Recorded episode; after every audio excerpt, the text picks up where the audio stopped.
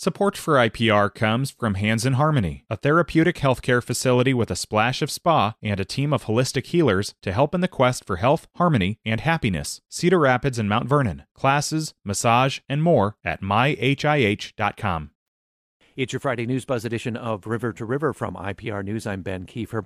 One in five car crashes in Iowa are caused by distracted driving. Coming up later this half hour, an Iowa man who was nearly killed by a distracted driver. Also, Jason Clayworth of Axios on Des Moines' $50 million water nitrate fix it plan. But first, our news this week here in Iowa started with that shooting in Des Moines on Monday at a downtown nonprofit that serves at risk youth.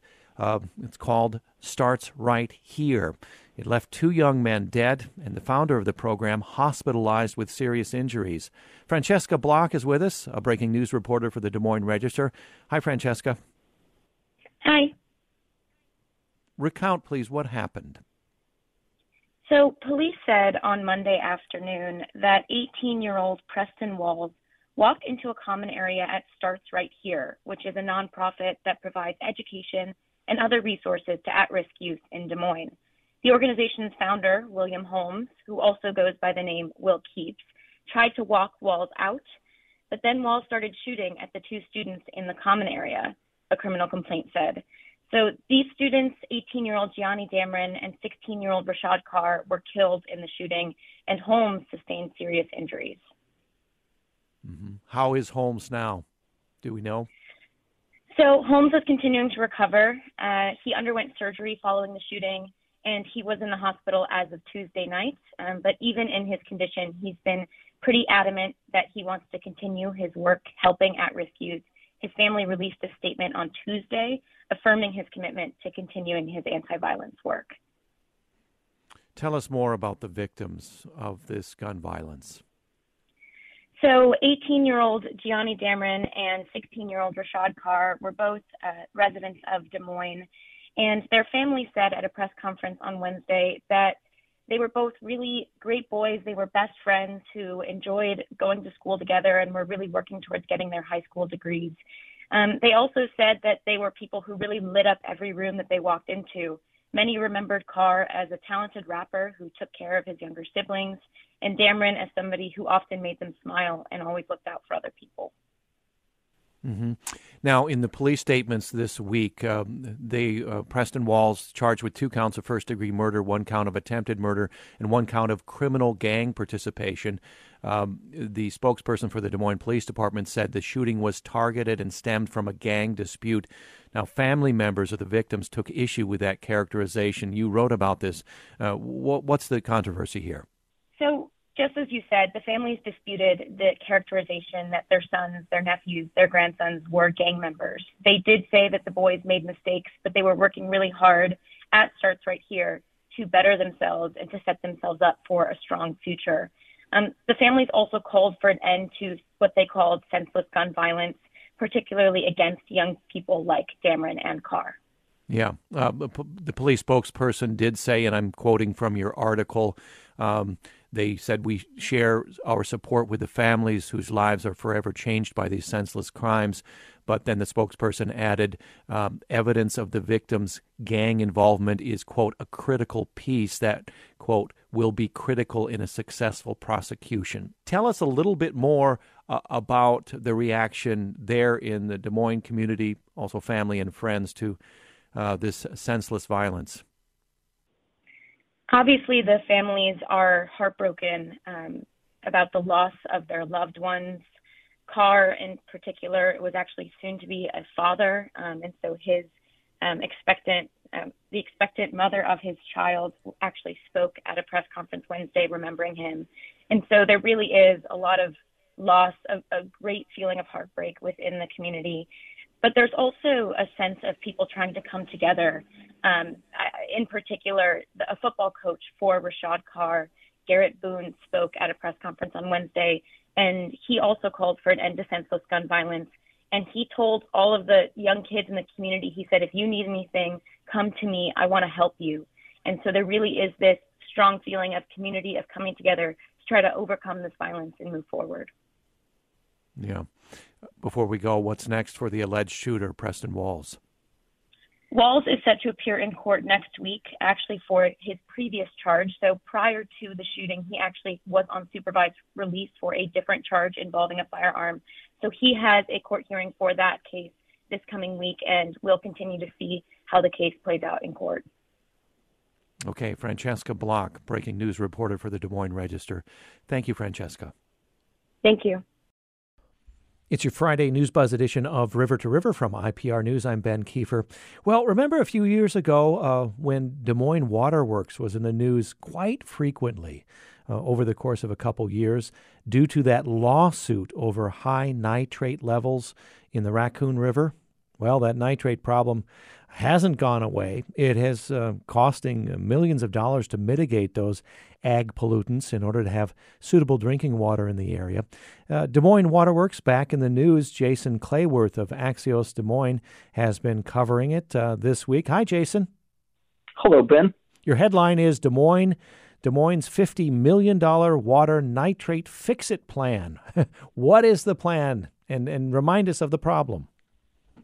Absolutely. So uh, nitrates, of course, are uh, are uh, naturally occurring compounds, but when they are at high levels, uh, they cause some harmful effects, uh, in, including cancers and, and, various problems with uh, with birth and in, in, both humans and animals. And so there are levels that they must be maintained to avoid that. And, and Des Moines Waterworks has wrestled with this for years. Uh, what's happening now is that the, the waterworks facility is considering construction of wells north of the metro uh, that would be used as natural filtration systems to help lower those levels in times of of, uh, of high, high high levels of nitrates. Okay, so help me understand this. The, the thinking here is that when you get water from a well, uh, that water has a, had a chance to naturally be filtered through whatever layers in the ground where it gets down to the, the whatever water is where the well is going. But if you get it from the river, it hasn't had that chance. Am I understanding that correctly? Uh, that, that's correct. The um, much of the water from Des Moines Waterworks comes from the Des Moines and Raccoon rivers, and that water has it has a lot of runoff from northern counties, a lot of farm ground. Uh, and Waterworks has for years uh, alleged that that these counties are responsible for uh, for its higher levels of, of nitrates in the wa- in those waters. And so what it's trying to do is to, to use these wells to to to use a different source of water that has has lower levels. It comes from uh, under, underground sources. It's a natural filtration type system uh, and, and, we're talking about massive uh, amounts of water, up to 25 million uh, gallons a day that these wells potentially could produce. Mm-hmm. So we have these facilities, this planned facility, $50 million to, to have a nitrate fix to uh, mitigate it a little bit. That's correct. Uh, and, you know, the, the, the plan is that uh, potentially, if, if, this plan goes forward, the, the plan would be to dilute water so that it would uh, the water that's taken from uh, you know it's the the regular sources, the regular spots in the river uh, that that it would dilute uh, the water so it'd be at levels that are uh, acceptable for human health. Yeah, and as you point out in your in your article, um, we have other problems associated with this uh, algal, uh, algae blooms uh, in our waterways as well. I guess the natural question to ask here is uh, why uh, why not reduce the nitrates from their sources rather than uh, do the costly exercise of cleaning up later? Well, Des Moines Waterworks has previously argued that that, that should be the case. Uh, as you mentioned in, in the intro, uh, the utility has sued some uh, some of Iowa's counties, uh, arguing that its drainage districts are are funneling high levels of, of nitrates into the Raccoon River, its key water source. Uh, and and that was unsuccessful. That was ultimately thrown out, and uh, the the water water board uh, chose not to appeal. Uh, it's taken a different route. This approach now is is to find other ways to clean the water. It it does have a nitrate filtration uh, plant that it runs regularly. That's very expensive, uh, ten thousand up to ten thousand dollars a day or above. Uh, and but the capacity of that uh, in the future is uh, is limited, and the the waterworks uh, board is thinking beyond uh, you know the next uh, 10, 15 years out, and and trying to get ahead of of the problem. Yeah, and we, we should point out in closing, Jason, um, that uh, this is not an isolated uh, problem to the Des Moines area, the Raccoon River, the Des Moines River. Uh, just a few days ago on this program, I spoke with Jared Strong of of Iowa Capital Dispatch and um, you know uh, communities in other communities in Iowa facing these uh, nitrate problems, how to deal with it, and, and, and so forth. So uh, what what you're reporting on here in the Des Moines area uh, is you know a, a problem of Greater Iowa and the Greater Midwest for sure, right? Absolutely, and it, and this goes to the Gulf of Mexico, these waters, and it has caused a great deal of, of problems uh, you mentioned the algae blooms. This is this is a widespread issue, not just centered on on Des Moines. All right, Jason Clayworth, reporter with Axios Des Moines. Thank you so much, Jason, to tell us about Des Moines' $50 million water nitrate fix it plan. Uh, we'll see how that turns out. Thanks, Jason. Thank you, Ben. It's your Friday News Buzz edition of River to River from IPR News. I'm Ben Kiefer. We know it's a real hazard, but many of us do it anyway driving with a cell phone in our hand. The Iowa State Patrol says distracted driving causes one in five car crashes. This week, an Iowa Senate panel advanced legislation that would only allow hands free use of cell phones while driving. Uh, this as lawmakers continue a years long effort to strengthen the state's distracted driving laws and, and make our roads uh, safer. Joining me now in the studio an Iowa man who was nearly killed in 2019 by what we can only conclude it was a distracted driver, possibly using a cell phone. Uh, welcome to Guillermo Romano Ibarra.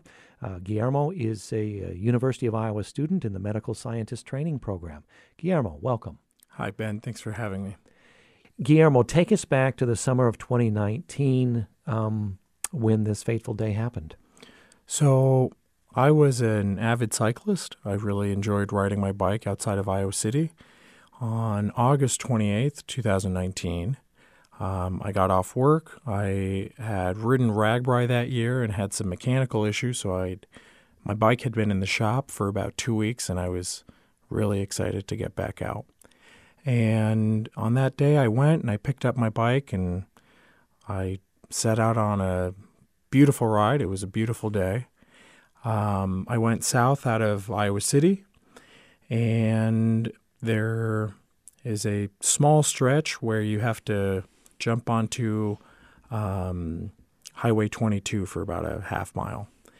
And on that stretch, um, you know, it's a highway, cars are moving fairly quickly. Um, there's not a great shoulder, so you're trusting that the drivers will see you and give you enough space to have everybody get through that safely. Unfortunately, that particular day, about halfway through this segment, um, I was hit by a car that was going 61 miles an hour. From behind? From behind. Full on? Full on. So they hit my, um, well, I was on the right side of the lane, hugging the shoulder, and the the driver has said that she didn't see me, and so um, it even, was even though you were all lit up with lights. I was lit up. I had lights, um, and the sun would have been to my back, so she wasn't blinded, and there wasn't any glare. And so this was a case where she just didn't notice that there was a cyclist there. In fact, when she hit me, she thought she had hit a deer. And so um, she actually pulled over to check on the animal and see if she needed to call um, the police to put down the animal. Yeah. And so she found out that it was actually a person, and that was me. And I'd been riding my bike. and so she didn't realize what she had hit. So, um, you know, I would say that falls into this idea of being a distracted driver, and I'm not entirely sure what was the cause of the distraction. Um, the police investigation showed that there had been some cell phone use um, about a minute or two before she hit me. They'd been um, there was another person in the car, so it was unclear as to who was using the cell phone. But ultimately, the the result was the same. The result was um, that she didn't notice me in the Yeah. road. And, and didn't break at all, it seems. That's right. As a medical scientist, you're very familiar with human anatomy. Tell us, how serious were your injuries? You did, in fact, come very close to death.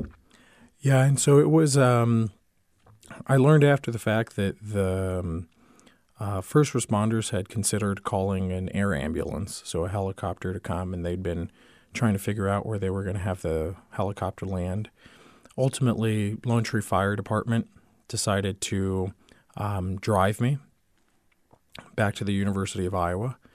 And when we got to the University of Iowa, um, you know, my the back of my essentially where my buttocks is was torn up. It looked like a shark bite or a saber-toothed tiger swipe, uh, which is where the car had hit me.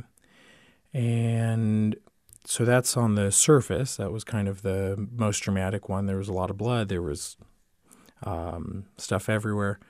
But then I was also, my pelvis had been broken, and then my spine was broken too. And so the um, they cleared out some trauma surgeon. They were two trauma surgeons. They cleared their schedules for the next day, and then they started working on me. Yeah. You've had a long, um, a long path to rehab. Uh, you've come into our studio. I see you still use a crutch. Um, nearly four years after the cra- uh, Yep. crash. Describe your level of disability now. So right now I have um, either a partial spinal cord or a peripheral um, plexus injury, but mostly what it affects is my right leg. And so when I was first in the hospital, we didn't know if this was strictly orthopedic or if it would be um, a full spinal cord injury.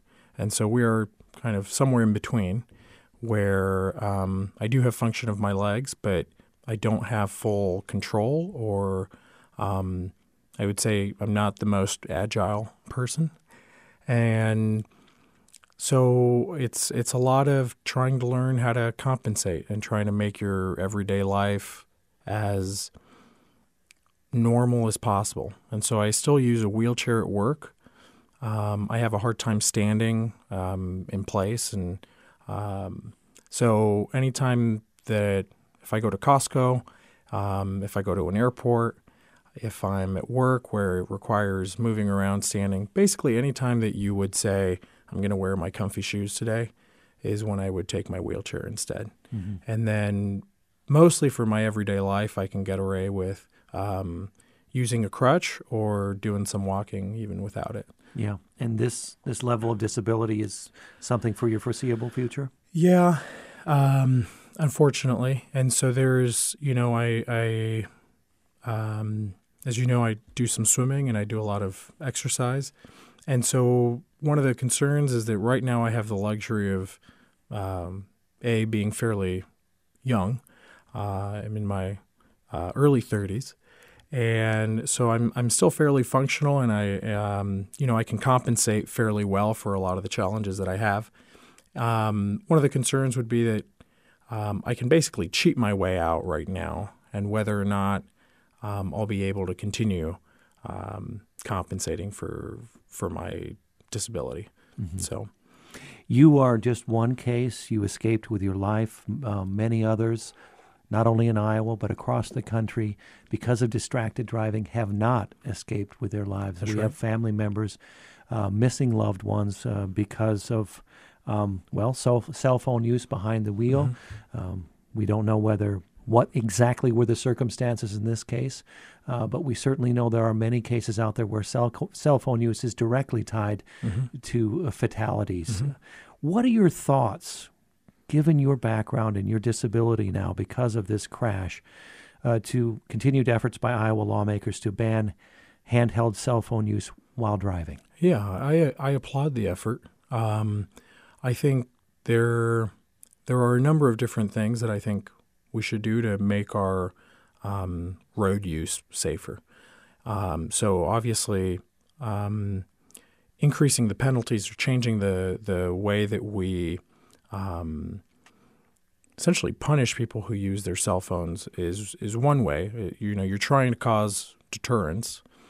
Um, and another thing that I've tried to push for and, and um, advocate for would be uh, better roads, having shoulders, having better infrastructure. And and so I think you know I don't think that there's going to be a magic bullet that will make our roads safer. I don't think this is the only bill um, that would you know this isn't going to fix suddenly fix everything. But I think it's an important step, and I think it's an important part of uh, making roads safer for everybody. As you know, I'm sure um, a lot of the laws that get passed in Iowa or elsewhere are due to personal stories, testimony before lawmakers uh, that really make it clear that this is not just a statistic. These are you are a real person. Your life has been dramatically altered by this. Could you see yourself giving testimony uh, before the Iowa legislature? Yeah, um, and and I've I've been interested in doing that before. Um, another interest of mine would be um, I've had the opportunity to meet the driver who hit me. Um, and I know that this has impacted her life as well. And she's had, um, you know, a lot of emotional challenges, um, kind of wrapping her head around what happened. Uh, and so one of my goals would be if, if both of us could come together and, and advocate for safer roads. And I think, you know, she, in some ways, um, is is a victim of her own distraction, right? And she has to live with this now. And if we can come together and say, hey, look, this isn't just about the pedestrians or the cyclists or the, you know, what we would call vulnerable road users mm-hmm. um, on the road, you know, because this will also affect the drivers who are um, on that road. Yeah. Guillermo Romano Ibarra, thank you for coming in and updating us uh, on your recovery. Uh, uh, Guillermo, a survivor of a near fatal bike car crash in 2019, likely caused by a driver distracted by who knows what. A cell phone uh, would be uh, one good guess. Guillermo, thank you very much. Thank you very much, Ben. I appreciate it. And we'll be back after a short break. It's your Friday News Buzz here on River to River. I'm Ben Kiefer. Stay tuned. Support for IPR comes from the Healing Room at Upstream Functional Medicine, offering medical spa services that support the body's natural ability to detoxify from environmental challenges. Learn more about the Healing Room at upstreamfm.com. Hi, it's Terry Gross, the host of Fresh Air. We bring you in depth, long form interviews with actors, directors, musicians, authors, journalists, and more. Listen to our Peabody Award winning Fresh Air podcast from WHYY and NPR. It's your Friday News Buzz edition of River to River from IPR News. I'm Ben Kiefer. While nationally, Democrats did stave off that predicted red wave in the November midterms, here in Iowa, Democrats took a, a real beating up and down the ballot. Uh, this weekend, the Iowa Democratic Party will elect a new chairperson. Clay Masters joins me now, IPR senior political reporter and Morning Edition host. Hi, Clay. Good afternoon, Ben. Now, as you pointed out in your reporting, whoever is elected will have a lot on their plate to, to try to rebuild the state party. Uh, tell us what the priorities are. Well, I mean, number one, you alluded to it that there was a definitely a red wave for Republicans within the state of Iowa. It didn't mirror what happened nationally but we're just seeing a decade of challenges for Iowa Democrats. I mean, going back to 2014 when uh, there was that race between Bruce Braley and Joni Ernst. Ever since 2014, uh, Democrats have had a really hard time winning elections, and no finer period was put on that sentence than what came during the midterm election when uh, Democrats just took a beating up and down the ticket. Okay, the current chair, outgoing chair, Ross Wilburn, a new one to be elected uh, this weekend. How does that fit into this picture?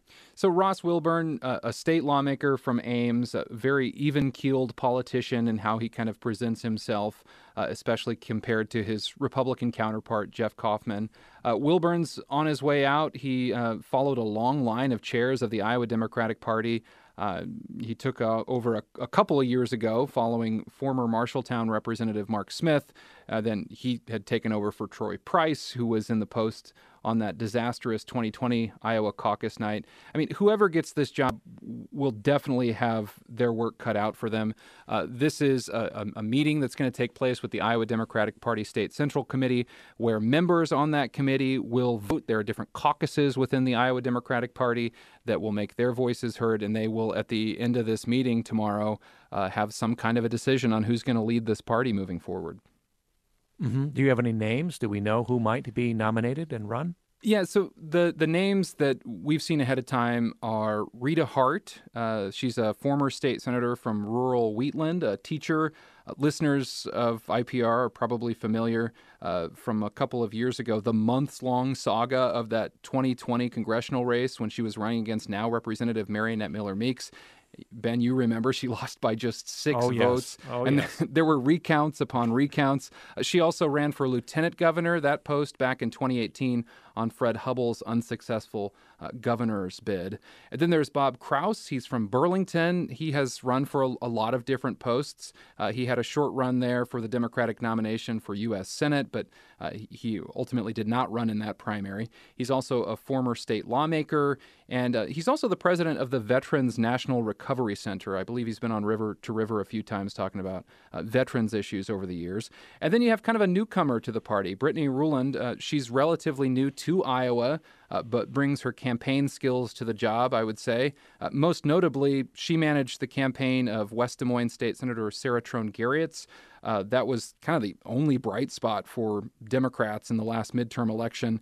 You might remember redistricting led Senator Trone Garriott to have to move so she wouldn't run against another Democrat. Uh, she moved to a dem- uh, district where she faced another incumbent who happened to be the Senate president, uh, former Senate President Jake Chapman, and then uh, Garriott beat Chapman. But I should say, Ben, uh, I've covered these votes before, and it's not unusual for uh, a Democrat in the Central Committee to just nominate someone uh, on the spot there. So there could be some surprise nominations brought forward tomorrow. Mm-hmm. Uh, zooming out to the, the, big picture that you alluded to earlier, the, the problems Iowa Democrats have had for, well, nearly a decade. You mentioned the 2014 election. I wonder, is there, expect some kind of real soul searching, a, a common understanding among Iowa Democrats about what's not working for them in this state? Or is there disagreement about why Dems have lost favor among Iowa voters? A lot of the conversations I've had with Democrats, uh, maybe former leaders within the party or people who were uh, unhappy with the party the last couple, couple of cycles, um, they kind of vary. I mean, obviously, there's a problem in rural Iowa connecting with voters. Um, I mean, you think back to the uh, 2018 election when uh, Fred Hubbell was running against uh, Governor Kim Reynolds, and it was the fourth district, a, a very rural a solid Republican uh, part of the state that really helped Reynolds get that first uh, a win on under her under her belt. And there are concerns about rural issues, and then th- there just seems to be a lot of frustration put forward about just investment in the candidates who are running, and maybe uh, I think we're going to talk about it in a minute, but just the amount of attention that the Iowa Democratic Party has paid to trying to keep the Iowa caucuses first in the presidential nominating calendar. So, you know, they're going to be electing a chair, and I would expect this meeting to be pretty long. Um, it's a virtual meeting, which, you know, things that are on Zoom I'll always take a little bit longer. But I think there's also just going to be, I, will be listening for some kind of, uh, you know, just, just, uh, I'll be I'll be listening for some kind of a cohesion of, of a message that people want to get forward because I think that there's a lot of frustration within the party because they have not been winning elections over the last decade. Yes, and Clay, let's do end with the latest on the caucus battle for the Iowa Democratic Party. You know, as far as we know, listening to news and in your reports, uh, it's it's an ongoing thing. But have the Iowa Democrats uh, lost the first in the nation status? Well, and that is going to be something that uh, whoever this chair is going to be is going to have to figure out what kind of a, a, a fight they want to put forward. I mean, the train was leaving the station a year ago for Iowa Democrats holding on to their place. Uh, states like Iowa had delegations in D.C. making their case to the panel that sets the calendar. That was over the summer. And I, I, mean, that train, to go on with this metaphor, has only been picking up pace. And I mean, if this new chair wants to get on that train, they're going to have to be pretty good at uh, running a full throated sprint. Um, in, in December, you might remember President Biden wrote a letter saying he wanted the order to go South Carolina, New Hampshire, Nevada on the same day and then Georgia and Michigan. This Rules and Bylaws Committee was was pretty quick in moving forward with that. Uh, no votes from the members from New Hampshire, and then Scott Brennan, uh, the member from Iowa. Well, now there's a, a couple uh, moving pieces here, Ben. The DNC committee voted to extend that waiver for New Hampshire and Georgia to make it so they can go in that early window because there's been challenges with their Republican governors in those states. Um, and then this creates some some challenges, partly because Republicans are still moving forward with the the status quo calendar of Iowa, New Hampshire, Nevada, and then uh, South Carolina. So these members approved uh, during this meeting this week uh, this calendar for the DNC to vote on it on February 4th, but there was kind of this pile on uh, with New Hampshire, lots of frustration uh, over Democrats in that state not being happy with the DNC and President Biden for moving them to second in line. Uh, and, and if there's any window for Iowa, I guess, if, if this new party chair wants to make that fight, it seems like to me it would be just to kind of sit back and watch what's going on with New Hampshire and then to remind the committee that, you know, to say, hey, we've got a plan. You know, I, have been on this show in the past talking about how the Democratic uh, Party has proposed some major changes to the Iowa caucuses mm-hmm. themselves mm-hmm. to try to make them more inclusive. Yeah. And that seems kind of like a, a, a Hail Mary, uh, maybe that still would be in their pocket. But that's a decision whoever gets this post is going to have to, to, to make. And I could, inside baseball, talk about these rules for the rest of News Buzz. All right, you'll need to save some energy. You've got a lot of work cut out for you tomorrow, Saturday, covering this. We'll look forward to your coverage. Clay Masters, uh, thanks much. You're welcome. Thanks, Ben. And we're coming to the end of this News Buzz edition of River to River from IPR News. I'm Ben Kieffer. Let's look back at activity this week at the State House and also have a quick look forward to what's ahead with Katerina Sostaric, IPR State Government reporter. Hi, Katerina. Hi, Ben. Well, a big week at the legislature. Let's recall it earlier uh, this week. Governor Reynolds signing into law her signature school choice legislation. After that, uh, legislation blitzed through both chambers in a very late night session. Uh, remind us, how will this new law change Iowa's K through 12 educational landscape? Yeah, well, it's just very notable that the governor signed her number one priority into law just two weeks after introducing it. That moved very fast, and it'll make major changes to the state's education system. Um, it'll start phasing in for the school year that begins this fall, and then in the fall of 2025, all families that send their kids to private school can get a tax funded account to pay for private school tuition and other educational expenses. And it'll be the same amount of money that the state spends per student on public school students. Um, so that's expected to be about $7,600 for the first year. Um, eventually, estimates show that that'll cost the state about $345 million a year when it's fully phased in. Um, and the bill would also make some changes to um, how te- how public schools can use funding that right now is restricted for only certain uses. It it says that um, they can use that now to raise teacher salaries if they're not using it for those other uses, uh, and it also would give twelve hundred dollars to public schools for each student that attends a private school that lives in their district. Um, and so those are kind of the main aspects of the bill. Um, it's very it's very um, broad. Not not many states, if any, have have a program like this that will apply to all students in, in private school. Yeah, and uh, this did pass, but there was uh, there were Republican lawmakers who voted against it. Remind us, uh, and of course, all the Democrats remind us what opponents uh, fear from this change right? Um, Democrats were very concerned that this will um, prevent public schools from getting the funding that they need to function properly and educate public school students. Um, and they're just concerned about um, how this will affect rural schools. There, there's just a very wide range of concerns too about how um, private schools can, you know, pick and choose who they admit, especially now if there's going to be more demand for private education. And then um, there's also no cap on how much private schools can raise their tuition. So there's concerns about those that, you know, maybe right now cost three or four thousand dollars a year might see that all mm-hmm. these families now have more than seven thousand dollars a year to spend and might be raising raising that tuition. Yeah. Okay. Let's talk about something uh, that we'll address Monday for the full hour uh, with uh, the two of us hosting uh, lawmakers. Uh, uh, proposals to change public assistance for those on low income. tell us about those bills. Right. So this is a bill that um, moved forward yesterday um, in a House subcommittee with Republicans supporting it and the Democrat on the panel opposing it. Um, it would establish new limits on assets that Iowans could hold while receiving food assistance, which is also known as SNAP.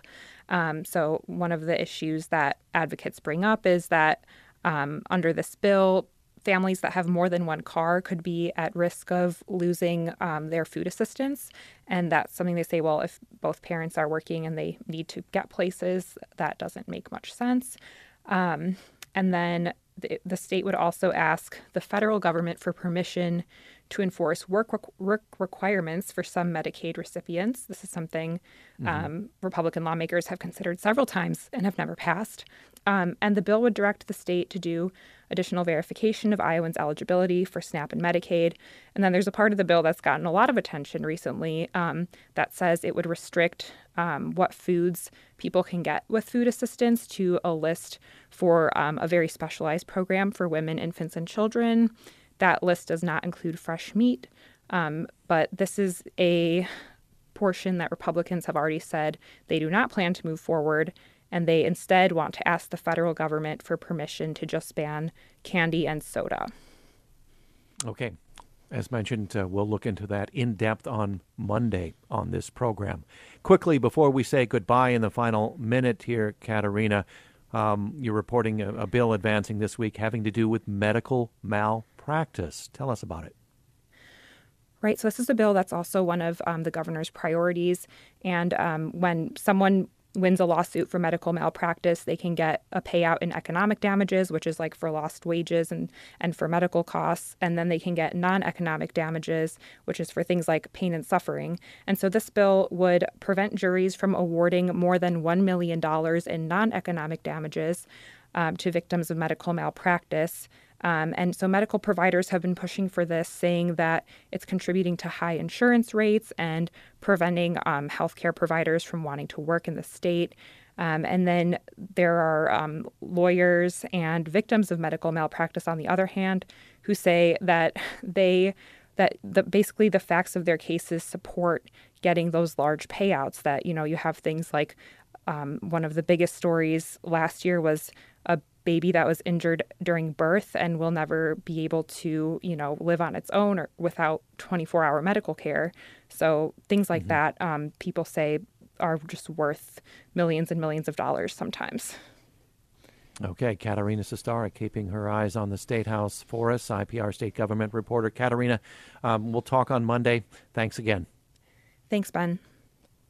And that just about does it for this News Buzz edition of River to River from IPR News on this very last Friday of January 2023. I can hardly believe we've already dashed through the first month of the new year. Mark Simmet joins me now to groove us into the weekend. Hi, Mark. Hi, Ben. You've got a couple of tunes to, to mellow us out, chill us out. I don't know, pick your verb. but you always you always uh, seem to do it. You folks at at Studio One, what do you got? Uh, maybe a couple of tunes just to give you some listening pleasure. I don't know if, how much it'll chill you out, but uh, yes, first up we have the Scottish band Belle and Sebastian. They've been around since 1996, formed in Glasgow. Uh, Stuart Murdoch is the leader of this band. They've released many albums and just had one not that long ago in 2022. Quick follow up is just out. It's called Late Developers from Belle and Sebastian. This was going to be the album that would launch their North American tour, but Stuart Murdoch has some health issues and they've had to cancel the entire tour. So uh, all we have is this new album, which is a pretty good one. And here's a song called I Don't Know What You See in Me. Did you listen to my breath? Cause there's something in the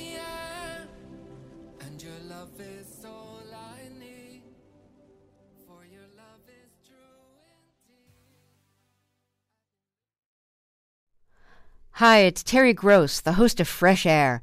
We bring you in depth, long form interviews with actors, directors, musicians, authors, journalists, and more.